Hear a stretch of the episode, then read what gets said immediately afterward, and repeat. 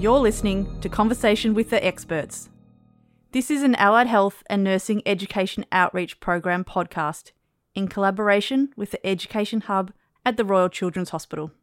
Hi, my name's Sarah Temby, and I'm an allied health educator in the RCH Education Outreach Program. Today we have Justine Adams, who is one of five physiotherapists specialising in neuromuscular disorders at the Royal Children's Hospital. She's been working in this team for the past three years and across paediatric chronic disease for 10 years. The team works in the weekly neuromuscular clinic and research program. Today we'll be discussing wheeled mobility for Duchenne muscular dystrophy. Welcome, Justine. Thanks, Sarah. Can you remind us exactly what Duchenne muscular dystrophy or DMD is? Yeah, sure. Duchenne muscular dystrophy, which I'll call DMD, is a genetic condition that mainly affects boys.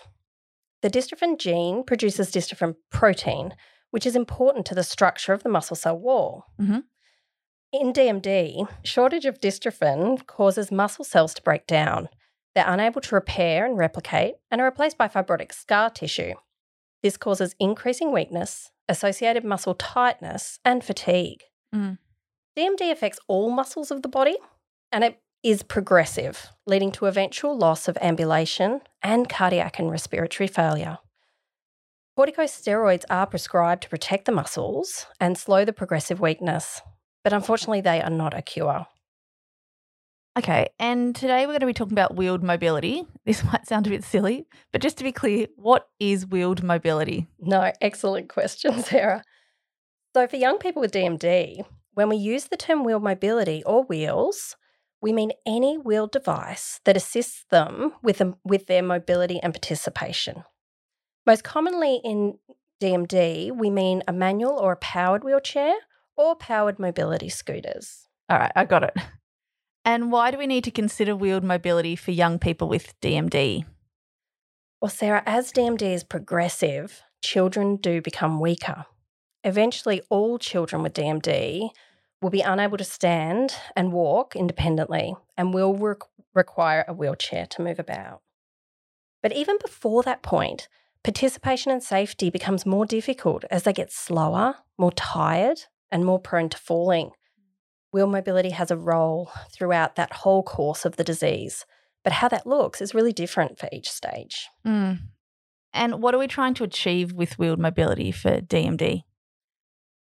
A great question. The aim is to set a child with DMD up with wheel mobility options that will support them to participate fully, to be as independent as possible, and to be able to save their precious energy for the good stuff in life, like playing, hanging out, keeping up with mates, managing schoolwork, family time, and all those things they enjoy. Mm, definitely. Other important considerations include maintaining comfort and good posture for their growing bodies.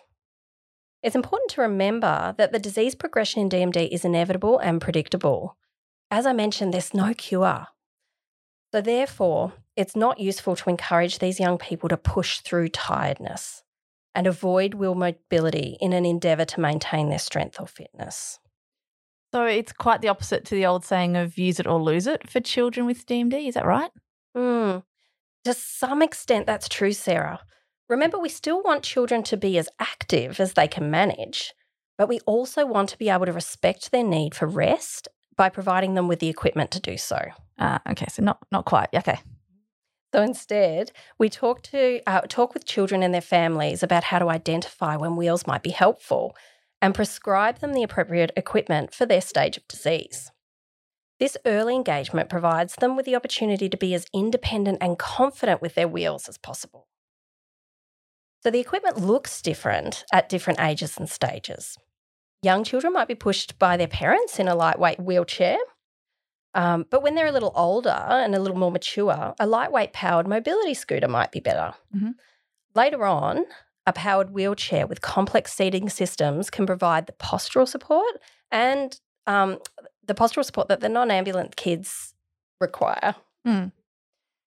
And when do we need to start thinking about wheeled mobility for DMD? Ah, this is my favourite question because it's early, even if they're walking well, and wheeled mobility is not immediately indicated as it seems. This sounds a bit counterintuitive, so let me explain it a bit. In the early stages, wheels are aimed at fatigue management to promote participation and prevent falls. Some younger kids may be fine to walk everywhere at the time, but for others, early wheels may be helpful to access excursions, shopping centres, or keep up with their ma- mates moving around school. Mm. Proactive prescription of wheel mobility will also ensure that when functional decline or an injury occurs, the family is set up to successfully deal with that and will already have the experience in using the chair to promote their participation. Mm. It can be helpful to remember too that patients that the patient's priorities, abilities, and the family's lifestyle, emotional readiness, and usual environments will guide the decision making at each stage. Mm. And you've made a great point about considering the child and the family. So, how can we support families to talk about wheeled mobility? Mm. I've mentioned that the functional decline that we expect is predictable, but first and foremost, the diagnosis of DMD is devastating for families. Yeah. So, discussions around wheel mobility can be confronting and they can be challenging for families and must be handled with care. Mm. Uh, these conversations will look really different depending on where the families are at with their grief, with their emotional readiness, and with their understanding of how wheel mobility can really benefit their child and their family's life. Mm. Um, we have a couple of tips that clinicians might find helpful around this. Uh, to, we, we find it useful to offer frequent opportunities to talk about wheels, to gauge where the families are at, and then offer the support where it's needed. We also want to teach kids and their families to look out for the signs of when wheel mobility might be important to improve their life. So, seek support from the child's specialist neuromuscular team to help you in your conversations, your decision making, and your problem solving along the way. You don't have to tackle this alone. Mm. Now, you just mentioned the signs. And so, can you explain a little bit more about what we're looking for that will point us to wheeled mobility being beneficial for a young person with DMD? Mm, sure. So, as a physio, our role is really to gauge how DMD is impacting on a young person's quality of life and safety. So, there's a few key signs that we would look out for in doing this. I'll take you through a few. Mm, thanks. Um, increasing tiredness or fatigue is a big one. This may present differently for everyone. It may be reflected in the child's behaviour, their emotional state, their engagement, participation, their attendance at school, or their attendance to family life activities. You may also hear reports of increasing frequency of falls or even opting out of physical activity uh, and play due to a fear of falling. Uh, we will also potentially see a reduced participation overall so this may present as a, as social withdrawal or reduced school attendance, and it may be caused by tiredness, fear of falling, or simply not being able to keep up with their mates at school. This can also impact on family, community, and social life, where families begin to opt out of or avoid activities like going to the footy or the supermarket just because it's become too difficult to manage. Mm. There may be a noticeable change in where or how far the child is able to walk, and as part of your physio assessment, you might even notice reduced performance on standard tests like the North Star Ambulatory Assessment or a six minute walk test. Uh, it's important to say, though, that the ongoing monitoring of whether wheel mobility is indicated is really ultimately a partnership between community therapists, family, and specialist tertiary teams. So keep liaising. Great point.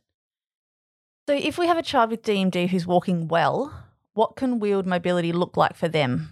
Mm, yeah, great question. Um, so, most children are preschool age when they're diagnosed, and they may or may not still be using a stroller for occasional use. We would consider a stroller less appropriate for school age, but if the family is still really reliant on their stroller, then it's time to start gentle introductions to wheel mobility concepts. Uh, during that early ambulatory stage, where um, wheel mobility might not even be needed, but we should be monitoring for and educating families on those signs of when wheel mobility might become useful. When the signs are there, a lightweight manual wheelchair or a power, lightweight powered scooter might be a good place to start, depending on the age and the cognition of the child. Both are really helpful for fatigue management, falls pre- prevention, and participation, and both require an OT or a physio in the community to prescribe them. The lightweight powered scooters can be useful to provide the independent an independent alternative to walking. They can be introduced at a young age in some cases, but the child needs to have the cognitive capacity to drive safely. Mm. And they need to be able to transfer on and off the scooter independently. The manual wheelchairs are really great for occasional use where supervision is needed in those busy environments or excursions. But we always try to remember that they don't allow for that independent mobility. Mm, okay. And when a child with DMD is starting to slow down, what does that look like and what do we need to think about? Mm. At that point, we would really we would be referring to that as the late ambulant stage. And here we might see a slower walking pace and limited endurance. They may already be using a powered scooter or a manual chair for part of their day already. The aim is to give these kids access to a power wheelchair to use and train with before they become fully dependent and transition to being non ambulant. Powered wheelchairs need to be a regular part of conversation with families at this point, and ideally, the prescription process actively started through trials and lots of exposure. And I'm guessing the sooner you discuss power wheelchairs with the client and family, the better the outcome. Mm, that's our current thinking, Sarah. Yeah. We really need to be proactive here to give families time for that more relaxed, open exploration of different types of wheel mobility to understand their features and to help families reach emotional readiness to accept the equipment. This can also help with funding applications too, so that the request for those advanced equipment features can be specific and di- directly related to the child's physical goals. Mhm. This is really particularly important when we're prescribing complex and expensive equipment like standing wheelchairs. We want to also manage the family and the child's expectations around training and wait times and ultimately set them up for successful uptake of this new and daunting equipment. And finally, we also need to be proactive in making sure that the powered chair can go where it's needed. This includes an appropriate modified family vehicle and access to the home and all areas of the school. And if your DMD client is no longer ambulant, what should we consider with respect to managing their wheeled mobility? Oh, Sarah, hopefully these patients already have a powered wheelchair with complex seating system, trunk support, position versatility, including tilt in space, and funding in place for transport and vehicle mods. If not, you should seek sec- specialist support to get the ball rolling as quickly as possible. Once they have the power wheelchair, a therapist's time would uh, will really be focused on skill building, patient autonomy, and monitoring the chair itself. Just to explain this a little bit, when it comes to skill building and autonomy, some essential skills to consider are using the chair's features effectively. These may include the standing function, if that's been utilised, tilt in space, elevating footrests uh, or back recline to enable the uh, changes in position and pressure care. Building confidence in all environments, um, such as transfers, toileting, access to public transport, and community mobility, is really important too. With respect to maintenance, we're usually monitoring for fit, functionality, pressure area safety, and support needs. I've got a pretty good understanding now about what wheeled mobility is and when we should think and start talking about it. But if you've never prescribed wheeled mobility for a patient with DMD before, what what should we do? Where should we start? Ah, oh, yes, Sarah. Our advice would be don't try to do it alone. Seek support from therapists with expertise in prescribing wheelchairs for kids with DMD. Given the predictable progression and the rare nature of this disease, better outcomes can be achieved by learning from the experience of our colleagues who have worked in this area. Start with your patient's specialist tertiary neuromuscular healthcare team. They'll either be able to provide you with the advice and the resources you need, or they'll have the knowledge of where the expertise lies in your local area. Amazing. Thank you so much for all that information about wheeled mobility. Is there anything else you'd like to add? I guess I'd really like to just remind us all that wheeled mobility should empower a child to live their best life and reach their full potential. It takes time to build this relationship with their chairs, and if we can give them and their families this opportunity, there's no telling what they can achieve. Great. Thank you so much, Justine. And what would be your three key take home messages? Okay. So, number one, consider wheeled mobility early by supporting families through regular discussion and looking for the signs of w- where wheels might be beneficial to the child. Number two, ask for support from colleagues and with experience in working with children with DMD. Number three, allow time for skill building once the equipment arrives. Fantastic. Thank you. And thank you so much, Justine, for talking today about wheeled mobility for children with Duchenne muscular dystrophy. Really, really appreciate it. Thanks, Sarah. Thank you for the chat. And can I also take a moment to thank the great team of physios I work with Kate Carroll, Katie Duval, Rachel Kennedy, and Kiara Tierwick. Thanks, Justine. Thank you. Have you heard? The Education Hub has a new podcast channel Teach, Think, Treat. This new channel explores facets of clinical education and is a melting pot of ideas that will support your journey as a healthcare professional. Thanks for listening. To find out more, see the description.